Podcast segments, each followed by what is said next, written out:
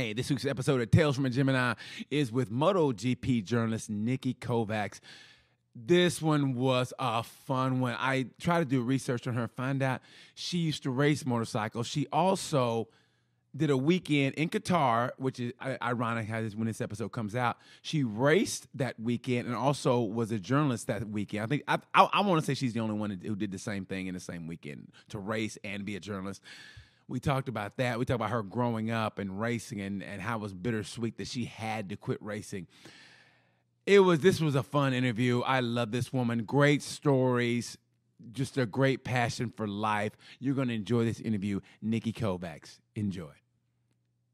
I'm so excited for this. Woo! I'm always excited, Wyatt, but this time I'm really doubly excited. 1, 2, 3. I'm just gonna jump the music right now, Wyatt. I'm so excited. Thank you for welcoming Tales from a Gemini. It is apropos that this episode is gonna air the opening weekend of the greatest sport in the world, that's MotoGP. And the guest I have today, it's kind of synonymous with MotoGP starts in Qatar, because this, to my knowledge, is the only reporter to actually race and be a reporter the same weekend for Qatar. And that's my guest, the wonderful and the talented, I don't even know if you can say these words anymore, but the beautiful Miss Nikki Kovacs. How are you, Nikki? Thank you so much for having me. You already made me laugh, so I need to find my patience again. No, it's all well. My inner relax. No, it's well-deserved accolades, because you are, like I was telling you before the show started, I was trying to find stuff on you, and it was, I had to go through Instagram, and it was, a lot of great pictures, by the way, and you are a good traveler, well-traveled, and I like it. I was like, but I want to know more, and then I found what I needed to find, and what I found was golden, because you basically are a trendsetter. You not only are a reporter for MotoGP, and and you asked the tough questions, but you also raced, and you raced the same weekend. I think it was back in 2008. You raced the same weekend that they also you raced, that MotoGP was there for the opening weekend. So you put your leathers up, and then you went and reported. I think that was 2012, if I'm not mistaken. Yes. I'm terrible with dates recently, but only with my own personal life. I don't know what's going on. I'm getting old. This is the thing. Stop it. I'm getting worse and worse with it. But I think that was in 2012, and I must tell you that was one of the most difficult, the toughest weekend. Not the weekend itself, but the Monday morning. I literally, I couldn't get out from the bed, and that was the time when my hernia just blew.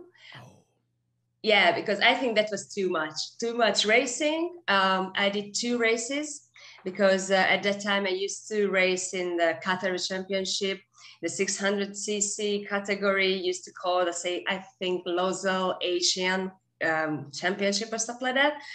So 2 races, 2 podiums this weekend.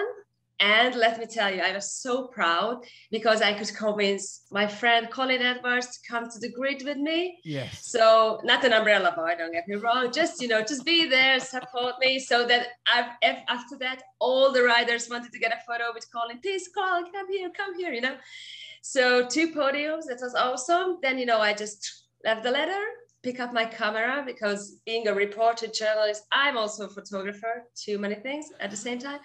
Carrying my, 10K, in pounds, you can calculate. I'm not good with that, so it was 10-11 kilograms. So when Monday morning, I was like, bam, neck completely blocked, couldn't move. I was freaking out, literally. Yeah. I was alone there. Yeah. I was like, okay, what now? I cannot get out from the bed. I need to go home. I need to pack. So crying, I called my mom. Mom, I cannot get out from the bed. What should I do? So Michele from Clinica Mobile was still there. So I don't know, finally, after one day or more or less, I could a little bit move, pack up. I don't know how to, I get into the plane and then going home. But that weekend was like, wow. Well, people don't realize how stressful a MotoGP weekend is, just being there, period. Like when I go just to watch, It's stressful because you're up all day. I don't know if you're like me. I like to get there at the very beginning of Moto3. To me, hearing the Moto3 bikes start up, that's when I know MotoGP's there. And the great thing about it is, and maybe you'll back me up, is no matter how early you get there, somebody's automatically starting up a motorcycle. You could get there, you literally could be the first one there, and you'll hear, oh, and we go, how did that person get it? I mean, it's always a bike starting up in the morning. So it's a very stressful weekend. Well, to be honest, as we go forward, because so Thursday is the most relaxed one, let's say, in terms of arriving to the track. So like Thursday, it's okay if I arrive, let's say 9 a.m., but I can do it only if the day before I already went to the track to book my place in the media center. Otherwise, maybe my preferred seat is already gone, which I don't like, So, that's my home for a weekend. So I really like to be every time the same home. So almost in every media center I've been already, I have my favorite spot. Yeah. So same spot every year. So boring, no? But then, when it's Sunday morning, if you arrive 7 a.m., that may be already late. Depends on the track. Clearly, with this unfortunate last 2 years, with COVID, right, it was a different stuff because it was much easier to ride to the track. But let's go back to the normal times, and hopefully this year, more or less, we'll go back to normal times. Fingers crossed. Yeah, with the big crowd on the Sundays, 7 a.m., it's already almost late. Yeah, well, you know what? I think that with COVID, affecting the last 2 years, I think it's going to have a ricochet effect in that. I think the crowds are really going to come out now because they've been they're chomping at the bit just to get out and see. And I think, maybe you'll back me up, but I think this year is the strongest field that MotoGP's ever had. I mean, personally, I think it's I think you could see world champions not even getting a point some weekends and finishing, but not getting a point. I think this is the strongest the strongest field I've ever seen. I think the same as well. Clearly, from the crowd point of view, everyone is really interested what's going to happen without Valentino this year, whether the same people will come just supporting maybe Paco Bagnaia or Franco Morbidelli or Luca Marino or any of the other Italian riders, even if it's not from the VR46 Academy. For example, Enea Bastianini, I think he will be one of the top guys, at least the first part of the season. I feel a little bit of advantage now that he, rides the GP 21, so let's say last year's bike, last year's Ducati, which can be an advantage, frankly speaking, but the guy is just so fast. Yes. I really like also, he's such a nice folk. So yeah, this is from the crowd. And that being the most competitive field. Yes, I agree. This is, first of all, thanks to the current technical regulation and all the work of the last 5-10 years, maybe. All the bikes are really, really close, but also the riders. But to be completely honest, to be this really, really competitive field, maybe it's not the nice thing to say, but this is a truth.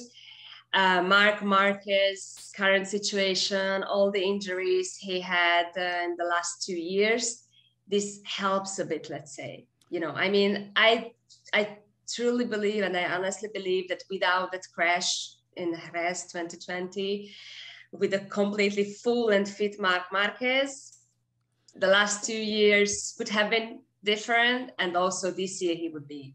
Well, think about it. Last year, he misses the first two races. He comes in the third race. He could have won France. He could have won in Le Mans because he was leading that race, and it was a wet race. He could have won in the Red Bull Ring wet race. He came in one of the few wet races that he screwed up on.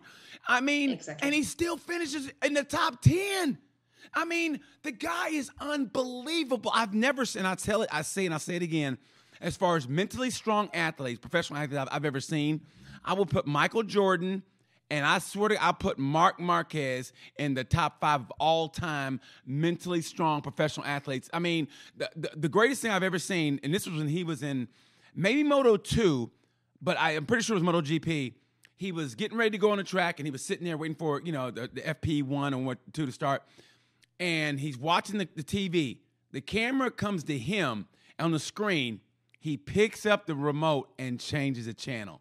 And that's for other people wouldn't notice that, but I was like, oh my God, that is so mentally strong to me. I was like, this dude is on another level. So I can't wait to see what he does, because I say Marc is he's the straw that stirs the drink. I love them all. I love Fabio. I love what he did. I love Pecco. I love them all. I love Pecco. I love Enea.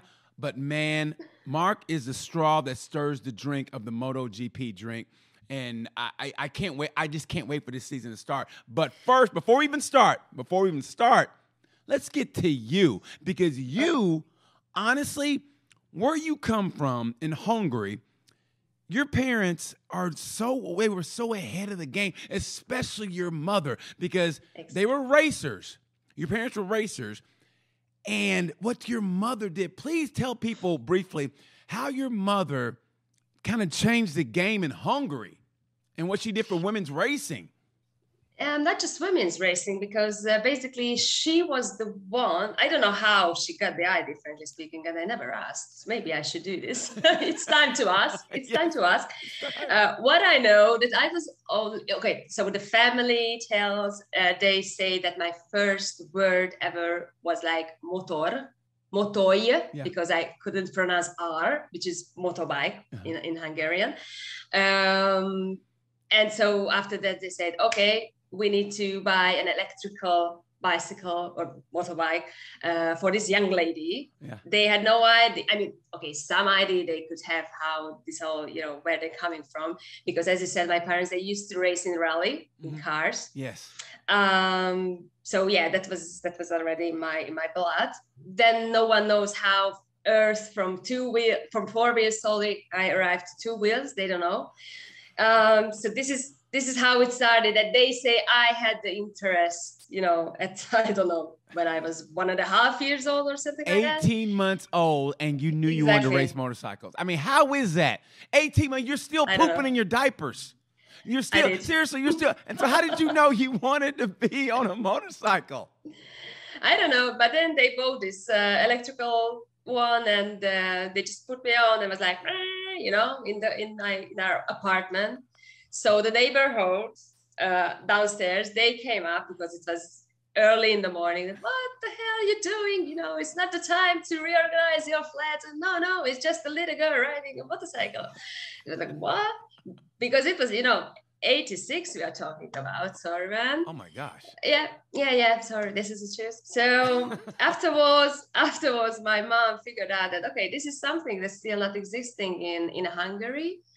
That children, so like 4 years old children, ride and race motorbikes. That was something, you know, not existing back at the time.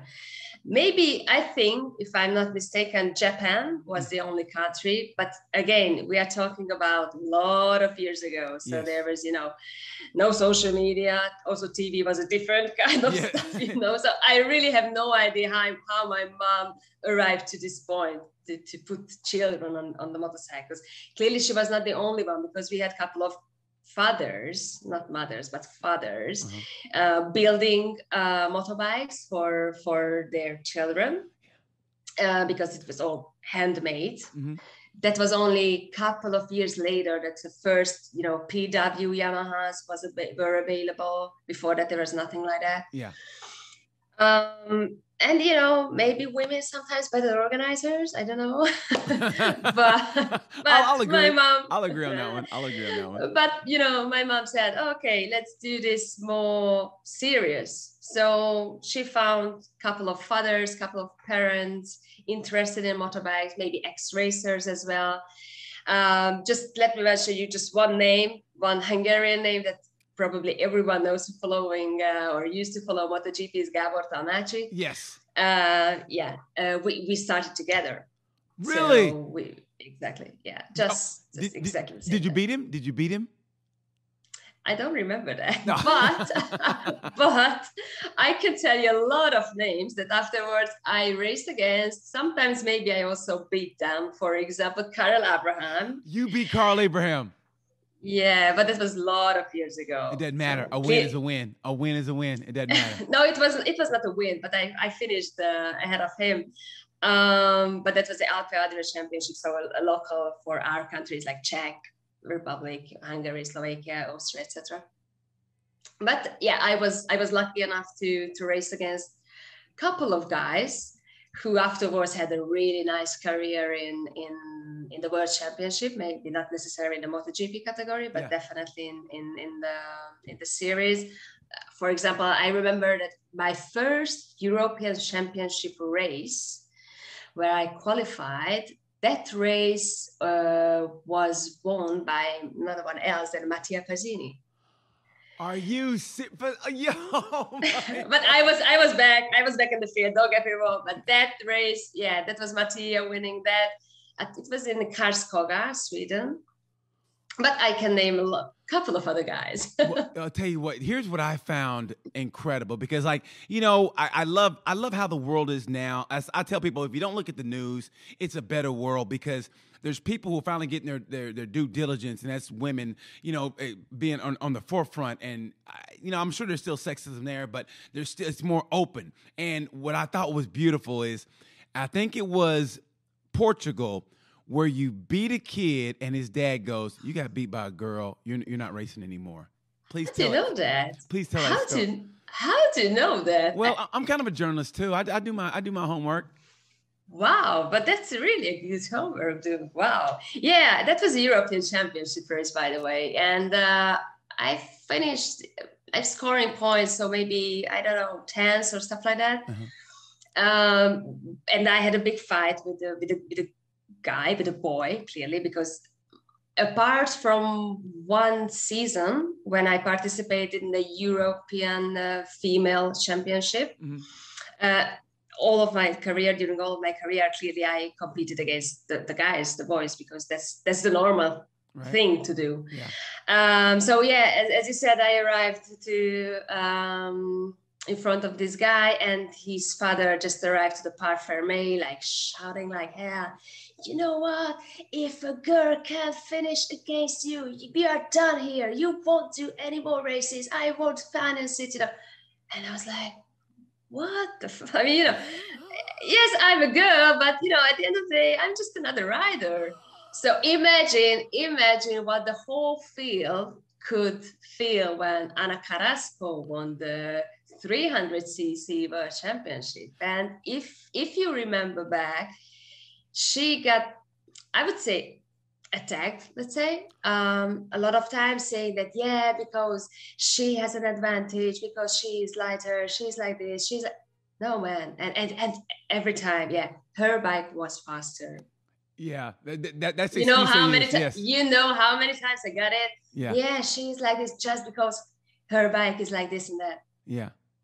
Man, I had the smallest budget most of the time during my career. So believe me, my bike was never the fastest, if only, you know. Did it give you a little bit of more oomph to beat the guy? I mean, was it the fact you just wanted to win or get, like, you know, maybe a podium, but did you have a little bit like, I'm going to show these boys that girls can do it too, even back in those days, or you didn't pay it no mind, you just wanted to do your business? I don't think I had this in my mind that, you know, this, I'm a girl and I want to show. No, I know. I mean, I was just one of the riders. Maybe I felt more that I had a lot of disadvantage being a girl, but I just wanted to prove. How do you have advantage, you think? In a lot of ways. So we cannot forget that motorcycling, motor racing, also a physical sport. Yes. We cannot forget. It's not just, MotoGP is super hard, super hard. But also Moto3, or back at the time, 125 GP, the category which I used to race in. So it's a physical sport. And, you know, we can do whatever we want, but women and men, we are different also in our physical reality. Yeah, thank God. Yeah. yes. In some ways, thank God. Yeah, but this can be a disadvantage. Also, I'm quite a small one, you know, only 160 in centimeters, or meters, sorry. So, for example, I used to race together and also against other girls much taller than me, bigger than me. I don't want to say like men physically, but more close to them. So, as you can see, I'm quite thin. That was the case. So I had to train much more to be able to handle everything. And for example, also because of my weight, I remember back at the time in the 125 GP, there was a minimum weight you had to reach, the rider, the bike, and everything together. For that, we had to put 9 extra kilos on the bike. Wow, otherwise, because you were so light. I was under the limit. Yes. Wow. But imagine now, you know, 9 kilograms and moving on the bike and, you know, doing the turns and changing direction. That's a lot. That's a lot. So let me ask you something. Did you have the presence of mind, the clairvoyance to say, I love this? Or were you just in it and you didn't really realize it? Because now that you're out of it and you're watching it from afar, did it take you back, and did you really appreciate what you were doing while you were doing it? Because like now, I look at the sports that I did, and I go, man, I really love that sport. But while I was in it, I didn't appreciate it as much. Do you find the same thing? Or while you were doing it, you go, man, I love this? I had this feeling. Yeah, I had to love this feeling every time. I remember every beginning of April normally, when was the first time then in Hungary the weather was good enough to, you know, to go first time at the track. I remember that feeling like, wow, okay, this is best than anything. Yeah. Literally anything, best than sex, anything, really. Sorry.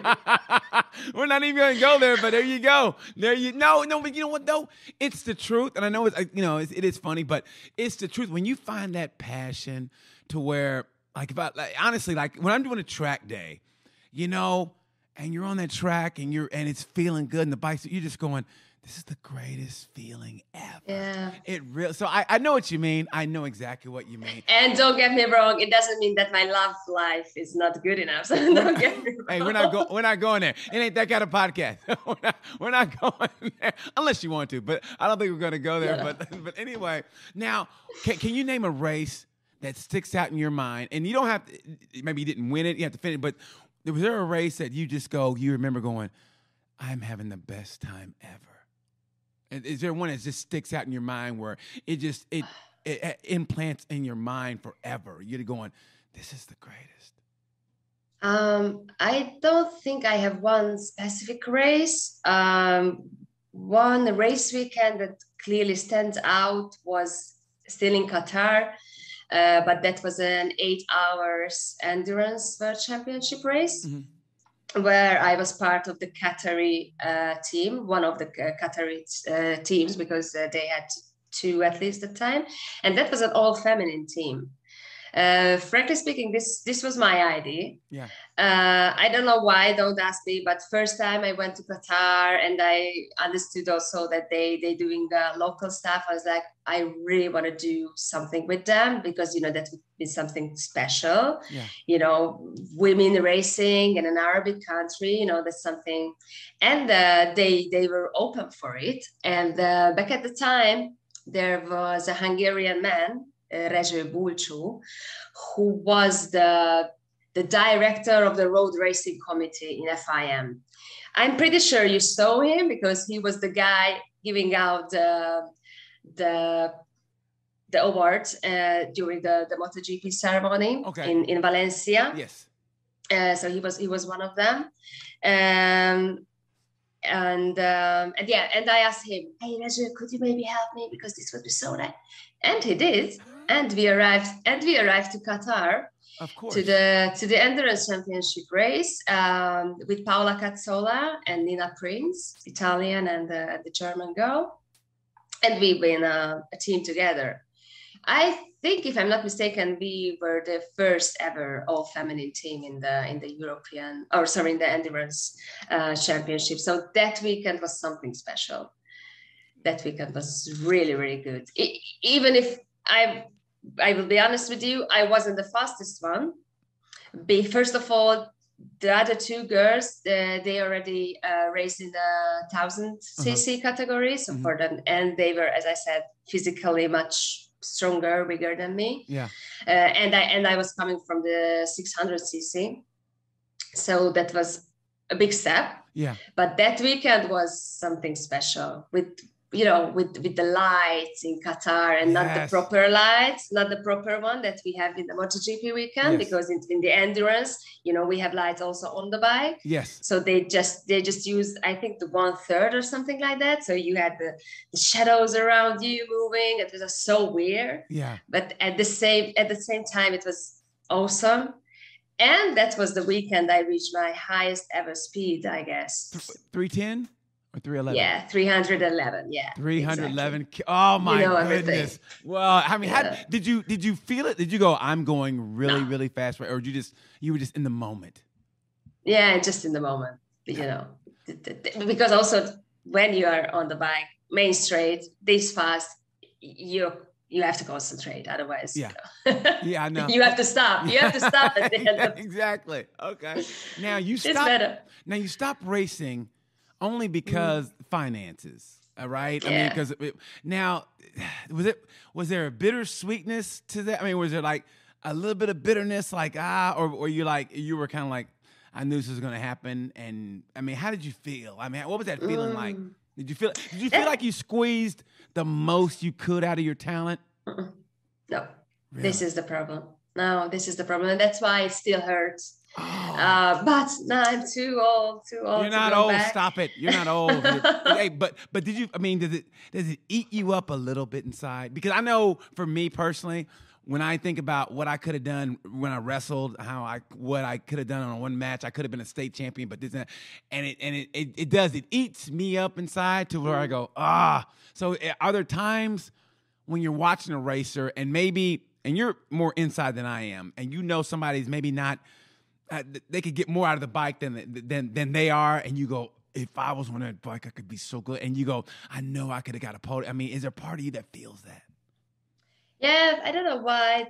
I think not just my racing career, but all my life, it's a little bit like this, that the good chances maybe never arrive at the perfect time, you know, or when a chance arrives, maybe I'm not in the best form, or I don't have everything to do that. For example, I had the possibility to introduce myself in the World Championship level in 2007, Turkey, Istanbul. Yes. Yeah, but man, I was not ready for that. I mean, I was ready, but not there and not that way. So that was one of the first races of the season. So we are talking about April. Yeah. And as I just said to you, in Hungary before April, it's almost impossible to go and ride because, you know, the weather doesn't allow you to do. So imagine this, that the last race I did was the year before, October. Then I stopped completely, maybe some off-road. And then I did one single track day before going to a place, a track, which I don't know. You know, Istanbul was the first time ever for me to be there. Yeah, I was not ready. I was not ready for that, unfortunately. So these things, you know, still eat me. But being how it is now in the world, we know we have YouTube. We have now we know how to tap into that mental, like, okay, things aren't, you know, like when Michael Phelps would train, his coach would purposely lose his goggles on purpose. So and he would, or he'd fill them with water. He would do something so that when the actual meet came and if something went wrong, he was still like, I've been through this before in practice, so I'm good. Do you think if you would have had that resource available towards you back in your day, you think you could have maybe done better at Istanbul? Because I know it was raining there. You only had maybe, one dry session. So on a track you didn't know. And did it throw you mentally? I think, when we arrived there, first of all, this is one of the toughest circuits. And why is that? I think. Why is that? Why? Well, it's for for the turns, for all the layout, it's really one of the most difficult ones. I mean, when Tilke designed the track, I mean, I think he was a little bit out of his mind. But it's a nice track, don't get me wrong, just a difficult one. And yeah, and when I realized, you know, the weather forecast and I saw the rain, and that time on the rain, I was not that fast. Later, I became better. Yeah. I think I understood quite quickly that it was going to be really, really tough. Maybe then I started to put too much pressure on myself. Yeah. A bit like, you know, yeah, I was like too rigid. Yeah. So, but you know, there's no if, what could have happened, you know. So in life is, I can tell each year. I mean, I can tell that just by the way you said that and your body language, I can tell. And trust me, I know. Yeah, there's times when I'm in the car alone, and I'll think of something, I go, and I'll just start cussing, like, why didn't I do this? Why didn't I do that? So, yeah.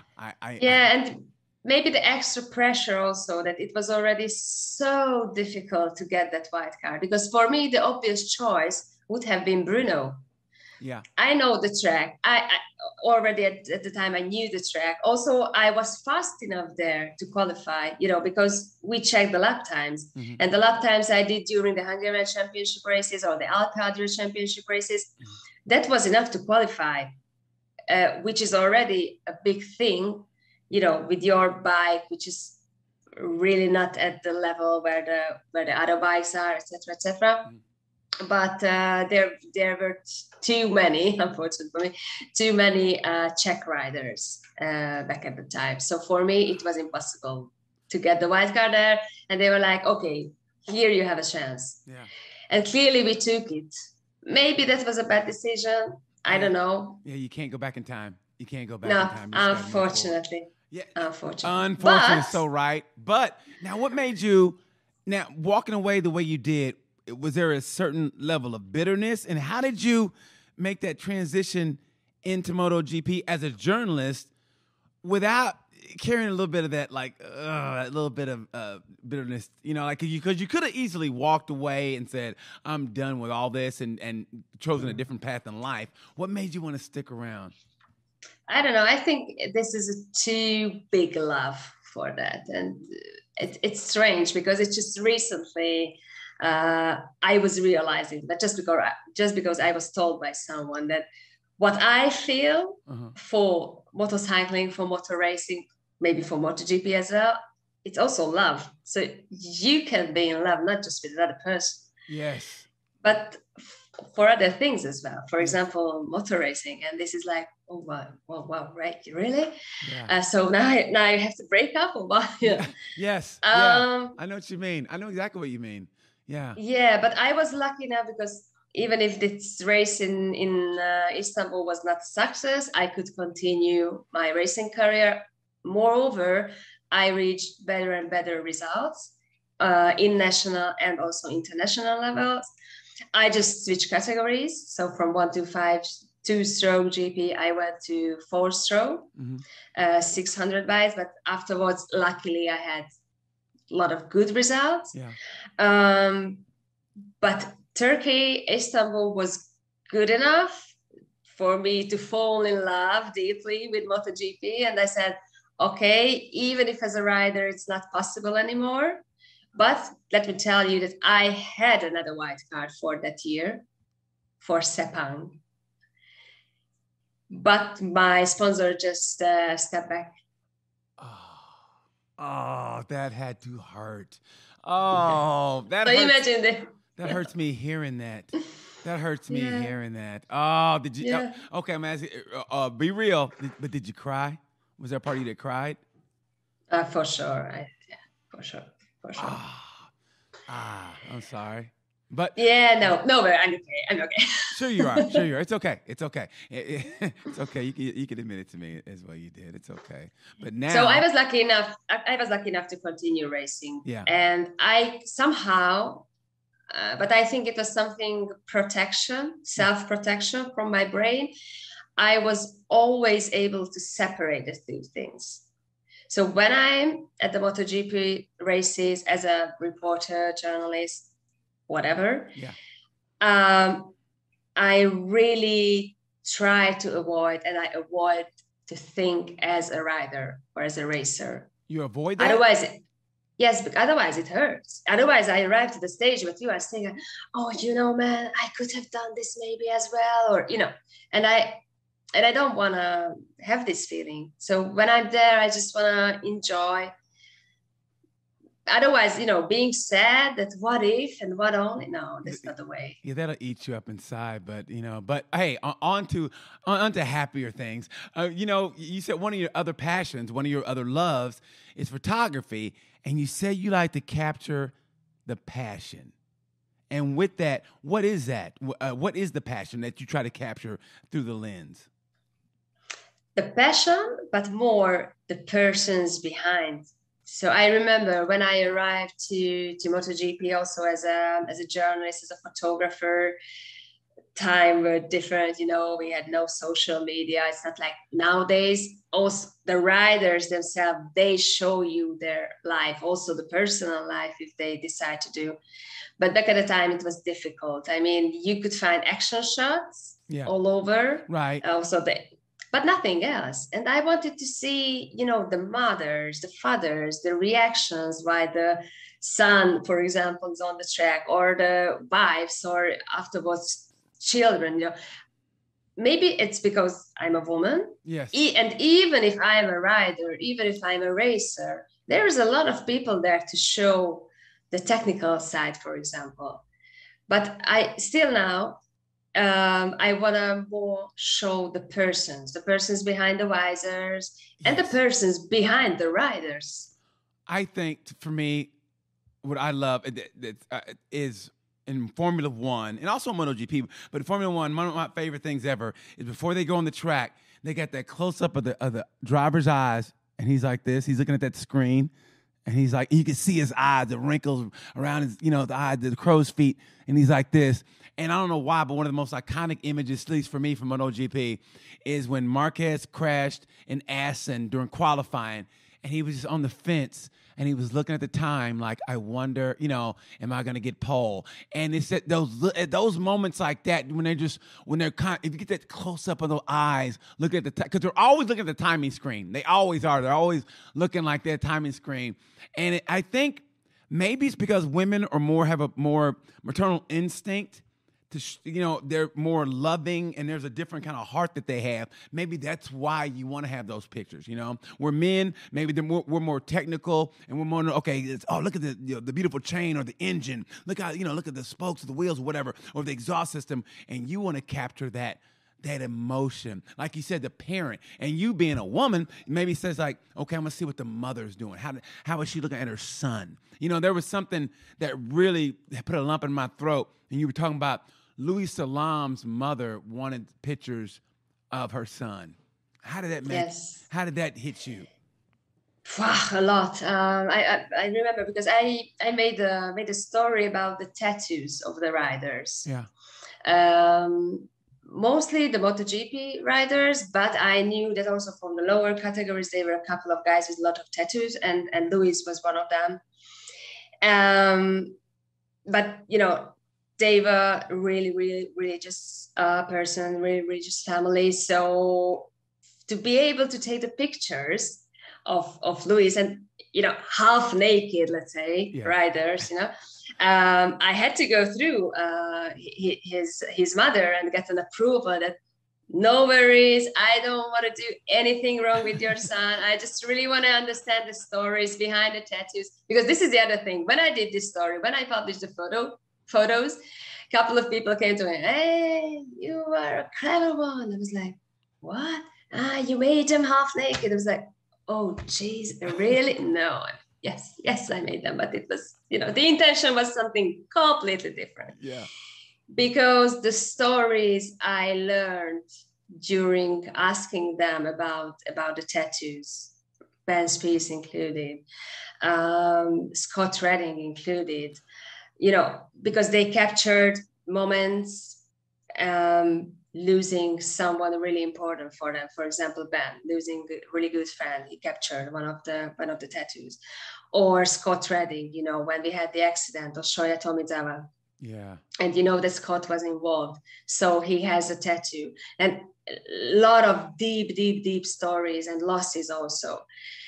And yeah, so I had the pictures of Luis as well. And unfortunately, we lost him. Maybe that was the year after, just or something like that. Yeah. And it was just 2 years ago, maybe. Then his mom found me on Facebook. Well, we've been already friends, right. But I don't know how, you know, I just popped up on her newsfeed. Yeah. And she wrote me that, hey, sorry, you're not the girl, you know, who took the pictures. And I was like, yeah, that's me. And she was like, could you please send that pictures then? Because I don't have pictures about all of his tattoos. And it would be something really important for me to have them. And I was like, wow.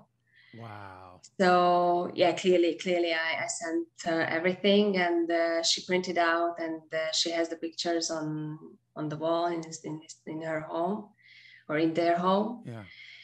So yeah, and then these are the times when you say that, okay, then maybe I did something good.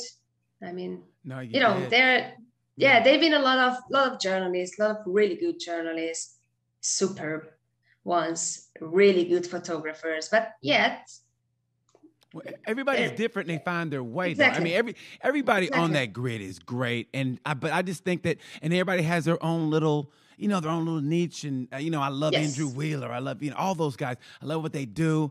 But man, yeah, I mean, you're always gonna put your personal stamp, and maybe that's yours, is just capturing those moments, and it hits somebody on a deeper level, you know. And let me tell you something. When it comes to tattoos, you could have a book on Aaron Canett's alone. Aaron Canet scares the shit out of me. I mean, I call him prison tattoos. When I see that dude coming, I'm going the other way. If I see him, I can see him on a noon on a Sunday going to church, and I will turn and go the other way. That dude, I've never been that scared of anybody under the age of 21 in my life. Frankly speaking, he's on my bucket list. He's on my bucket list because now I'm just planning to do again, because this story came out almost, maybe not 10 years ago, but 7 years ago, something like that. So it wasn't yesterday. Now we have almost the whole field is new, except just 1-2 guys. I mean, except maybe Andrea Dovizioso. I think he's the only one who was in my old story and could be also in the current one, I think. But yeah, definitely Aaron Canet is on the list. And 2 years ago, 2020, just when the pandemic started, in Qatar, I because that time he had already the neck, but just the back part of the neck. Yeah. And when I saw that, you know, because the pattern is really, really nice. Yes, it's beautiful. It's beautiful. Really is, it's together with the helmet. I was like, wow. So I was like, okay, I need the story. And she said, wait a bit, wait till the summer break, because I will have more. But that time I was not, you know, imagining or visualizing something like that he has now. Yes. Yeah, that's, wow. Yeah, like I said, you can write a book on his tattoos. You could, for sure. And this is funny, is that I thought, you know, we know about riders. Some riders have their own little superstitions, whatever, or, you know, little routines. Could you please tell people about the time you interviewed Marc Marquez and you found out a little bit of his routine on race weekend? I thought it was hilarious. So could you please tell that? I was shocked as well, because I just asked him about, you know, what's your routine? I just, you know, what you do before the races, and it was, I think, 2014 maybe. Mm-hmm. So maybe second, because he was already in MotoGP. And he was like, you know, I have all the weekends blue and then red underwears. And I was like, really? And that was really, it was on 10 years ago now. And you know what? Just the other day, I was browsing and I went through all the stuff in his merchandising, and there are underwears there. blue and red underwear. So now it's a really well-known story. By the way, that was a one-to-one interview, which was leaked. I don't want to tell you more. That was leaked. So the story came out also in Spanish media. Yeah. Even if I was the first one ever, he told me. He told this story. Yeah. You're number one. You're number one. See, it's people like you. You get the good stuff out of people. What's another? Yeah. Name another. You don't have to name. You don't have to name the rider, but.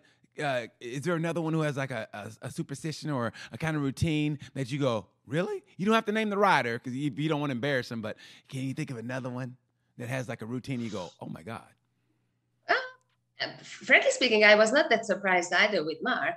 Also because I had something similar, or not similar. Actually, I had the same routine when I used to race. You used to wear blue underwear? Not blue, but I had the specific one. So it's for the same one for every Friday, every Saturday and every Sunday when I used to race.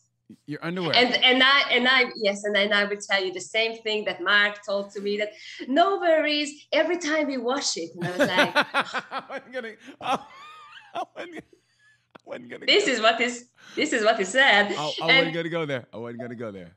Yeah, so I said, no worries, Marc, I hear you, because I just have, because that time I was still racing, I have the same routine. So this is something normal. Also, it's normal to wear red socks, which I used to do. That red simulates the passion? No, red is protection. Really? In a lot of countries, for example, in Italy.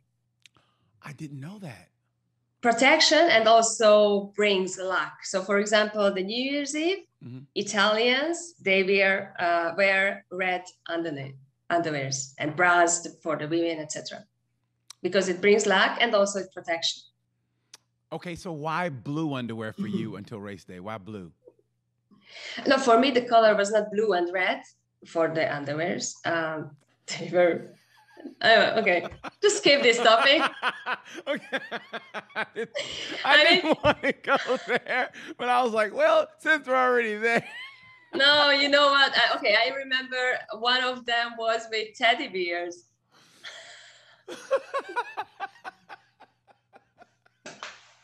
And now I'll tell you something I think I never ever said to anyone. So not during the interview, for sure, or it's public chat. Yes. I'll tell you what. Let's you know, because this is the thing. I had them since I was a little girl. Yeah. So like maybe 13 years old or 14 or something like that. Yeah.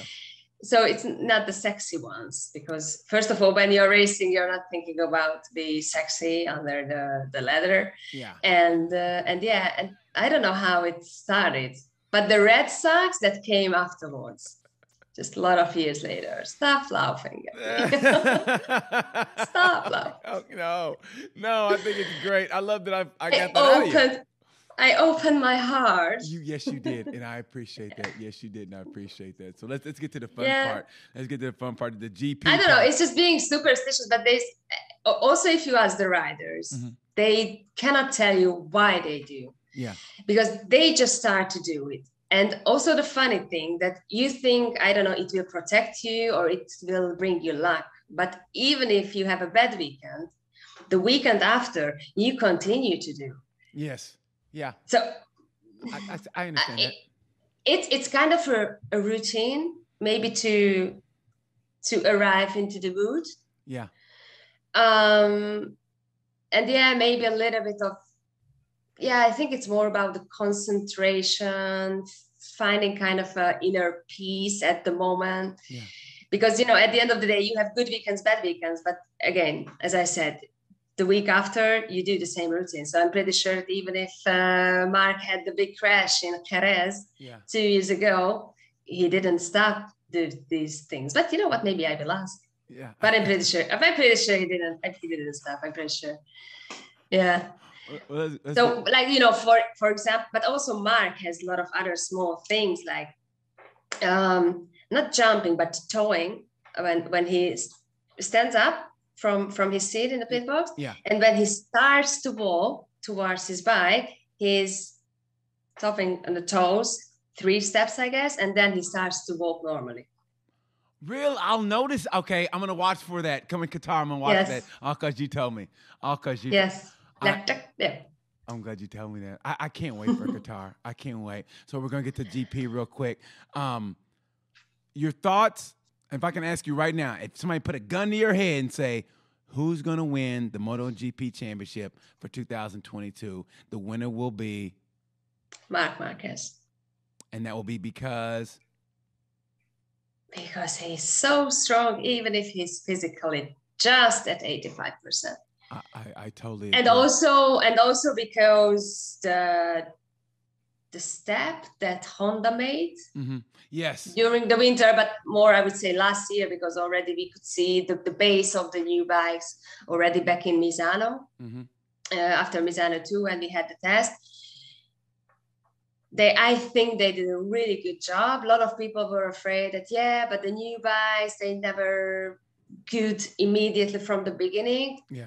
I think this bike, together with Marc, has the potential to be fast immediately, but also Paul is fast, or he was fast during the test. And even if, you know, it's like this, that you cannot read almost anything from the test results, yet you can read a lot from them. Yeah.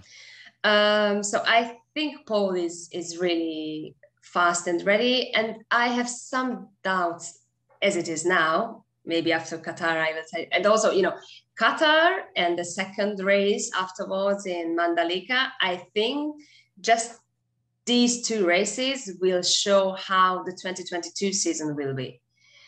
Really? I think we will see different people on the podium already, immediately. I think the first 2 or 3 will be a who's who, but I don't think, and this, I remember Rossi saying this, in Austin, he goes, the championship doesn't really start till we get to Europe. So I think it could be a who's who the first 2 or 3 races, and then you'll see maybe a pattern. Who do you have coming runner-up?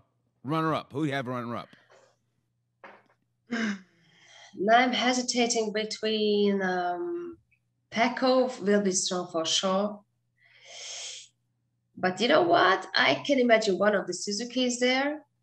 Also, Fabio is really fast, but the question is how much he will able to cover what Yamaha's missing. Lack of speed on the straightaway, but he's going to have to push it in the corners. But luckily, Yamaha can corner, so we'll see.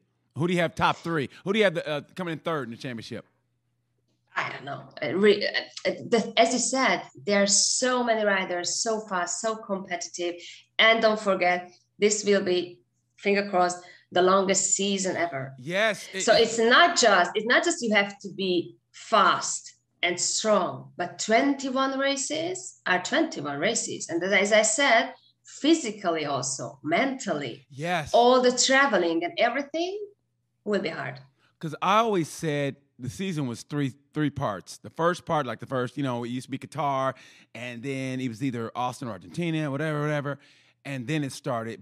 And it was always the flyaways where you could lose a championship. Because I just remember, you know, I remember when Maverick Viñales was with 125s, or maybe 103, and it was him, Miguel Oliveira, and Alex Rins, and Luis Salam. They were all, it wasn't Oliveira, it was Salam, Alex Rins and Maverick, and it was winner take all in that last record. Because remember, he left Motegi, and then they said, "Hey, we're gonna sue you." You go, okay, I'll come back, and he came back, and then then it came out to the last race, and that move he put on Alex Rins, I say, was one of the best moves I ever seen in racing in a class that wasn't MotoGP. That was one of the best races I ever seen. So, who do you have for getting Rookie of the Year? Oh wow. That's also a tough one, because I think Raul Fernandez is fast. I'm not sure whether with KTM he will be able to beat the other guys, frankly speaking. Also, Dijan Antonio, I think he will surprise us race. Maybe. I personally think that Darren Bender is going to surprise more people. I really do. I think Darren Bender is going to be more of a surprise than, because remember they were like, oh no, I don't want this guy coming like a wrecking ball in the MotoGP for what he did to Dennis Foggia. So I think Darren Bender. I think Darren Bender will have a better year. I think he'll have a better year than people think he will. I just had the doubt again, also because of Yamaha and so much fast bikes on the grid. Yeah, 8 Ducatis. 8. Also that's a lot. But you know what? If they don't win a constructors championship, you're like, you had 8 bikes? How do you not win a constructors championship with 8 bikes? You know what I mean? Yeah. You know how the points. I know how the points, but still, give it out. So But still, okay. Yeah. Well, also the other had the chance. So Suzuki had the chance to have a satellite team. They opted for no. Aprilia is the same. So, I forgot about Maverick. I tell you what, I hope Maverick's happy.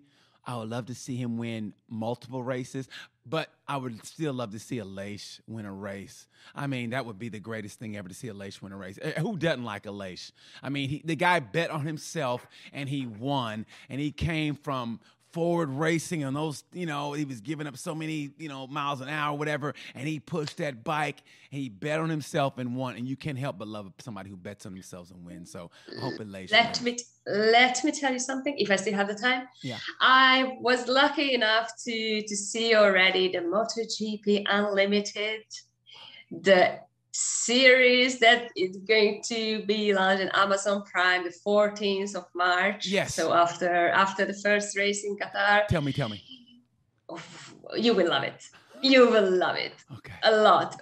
And also you will see a lot of funny scenes with Aleix, for example. Clearly, don't forget Maverick, who had a really, really difficult season last year from not just, from a lot of point of view, both on the track, also personally, losing his cousin. Yeah. And I've been in the premiere in Madrid, just like 2 weeks ago, something like that. Mm-hmm. Last week, I'm not sure. And I had an interview with all the riders being there. Unfortunately, with Marc only I had 3 minutes, which is nothing, Yeah. But with the other guys, Maverick included, I had like a 15 minutes chat. Mm-hmm. And man, he was so relaxed, so nice, and so a different Maverick from last year or for the one I saw last year. And as you said, I really, really hope that he is going to have some nice result this year with Aprilia, and he will find what he has been looking for since a lot of years. I hope so. I really do. I mean, I love them all. I really do. I love them all, and I want everyone to do well. But yeah, I really want Maverick to do well. I really do. Okay, here we go. Yeah, but I mean, but who not? I mean, Tell me one person who doesn't want to see Jack Miller winning again. Exactly. I love them all. So it's a win-win for me every MotoGP weekend because I love all those guys. And I just want everybody to finish. And I always keep my fingers crossed. I don't want anybody to get hurt. I just want them all to finish. So, but listen, before we get out of here, I need one-word answers from you. One-word answers. No explanation. I'll give you one-word answers, okay? It's real simple, all right? Okay. You got to go, boom. Okay.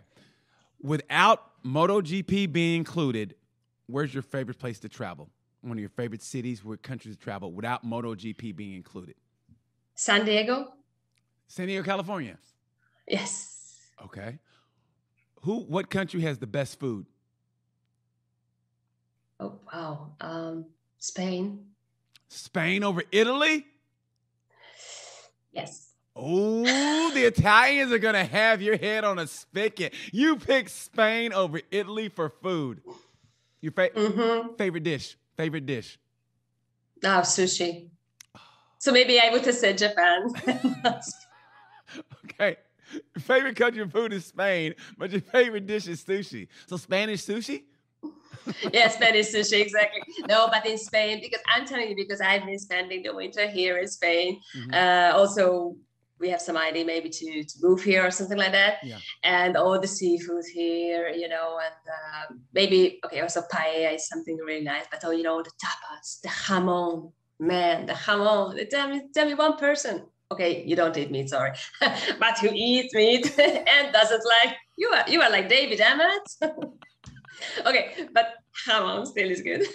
So yeah, but number one forever is sushi. Okay. I don't know how that's possible because, you know, I have a limit how much I can eat. but if it's sushi, yeah, I really don't know how I can eat that much. I don't understand. Okay. Your favorite MotoGP track? As a photographer, as a journalist, as a writer. It doesn't matter. Okay. As a photographer, favorite MotoGP track as a photographer. Why I put myself in this position. Wow.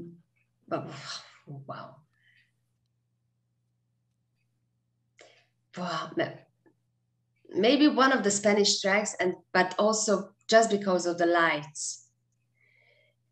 Because maybe, for example, Valencia is maybe not the best track, or you wouldn't say Valencia, you know, taking pictures, but when we go there, November, second part of November, you know, the sun goes down quite early, and end of the last sessions, yes, you have a really, really beautiful lights. But also in Aragon, for example, yeah, the morning lights, awesome. So the Spanish lights are special.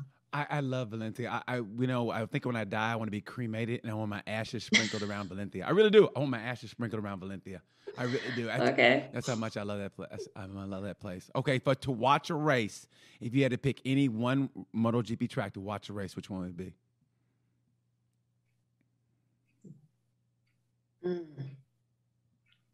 Wow, a lot. Oh, wow, you ask difficult questions.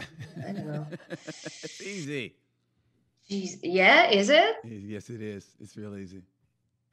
Tell me then. I'll go first. Mugello. Okay. Yeah, I knew that you were going to say that. Wow. Yeah, but yes and no. I mean, with that straight, really, that's the most. I don't know. Oh, that's straight. Okay, the first corner and the first braking area is something. It's a toss up between Mugello and Phillip Island. Yes, I think Phillip Island. I think if Phillip Island was, if they bumped that up to March or April, it'd be better than going there when they go in October. That's just a nightmare. I was there and I was miserable. I was wet. I was cold. You know, I mean, yeah. But it's a beautiful track, so yeah. But I'm also wondering now with the current situation how dirty it was during the test. But just listening to the riders, because I haven't been in the Mandalika test, so I didn't see personally, but all the riders say that it's a really, really nice track. Okay. So if the conditions will be okay, I mean, no dirt, and now, you know, they're resurfacing a bit, maybe also that track can bring a really good race. We'll see. Okay. If you had to pick, this is a tough one. It might get you in trouble. If you want to, you could pass on this one. Your favorite MotoGP rider. If you had to pick, I know you love them all, but if you had to pick, the favorite as how, as a person, or just your favorite one. I mean, as a rider, in whatever aspect. Maybe just okay. Your favorite MotoGP rider to sit down and have a cappuccino with.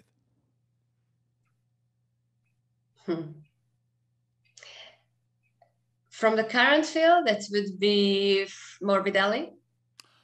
Nice. Oh, I love that.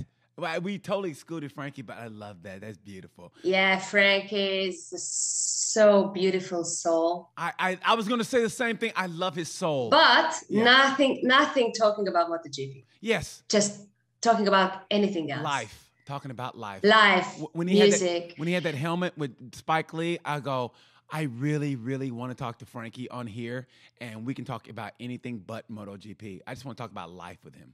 You know what I mean? I just feel it would be so deep and so much fun. But I think now I have another name. Kind of an all-time favorite for a lot of reasons. It's Nikki Hayden. Who? Nikki. Oh, yeah. Wow. Yeah. Yeah. Another really, really beautiful soul. Good soul. Yes. Nikki Kovacs. Nikki Kovacs, our time is coming to an end. If there's anything, and I love looking at your Instagram, because it's just, you can just see the passion that you have for life, for travel, for what you do for a living. I mean, it's all, you can just tell it's not one of those people where, oh, that's your Instagram life, but it's totally different. I mean, you could see the passion in what you do. So if there's anything that you want to tell people that should be a life's motto, what would it be? Well, enjoy the moment. Enjoy the moment, because you really, really can't know what the future brings. Yeah. And I don't know. I mean, wow, now maybe I would say, if you have a love and a passion for something, then really go for it and really don't leave anyone to stop you. Yes.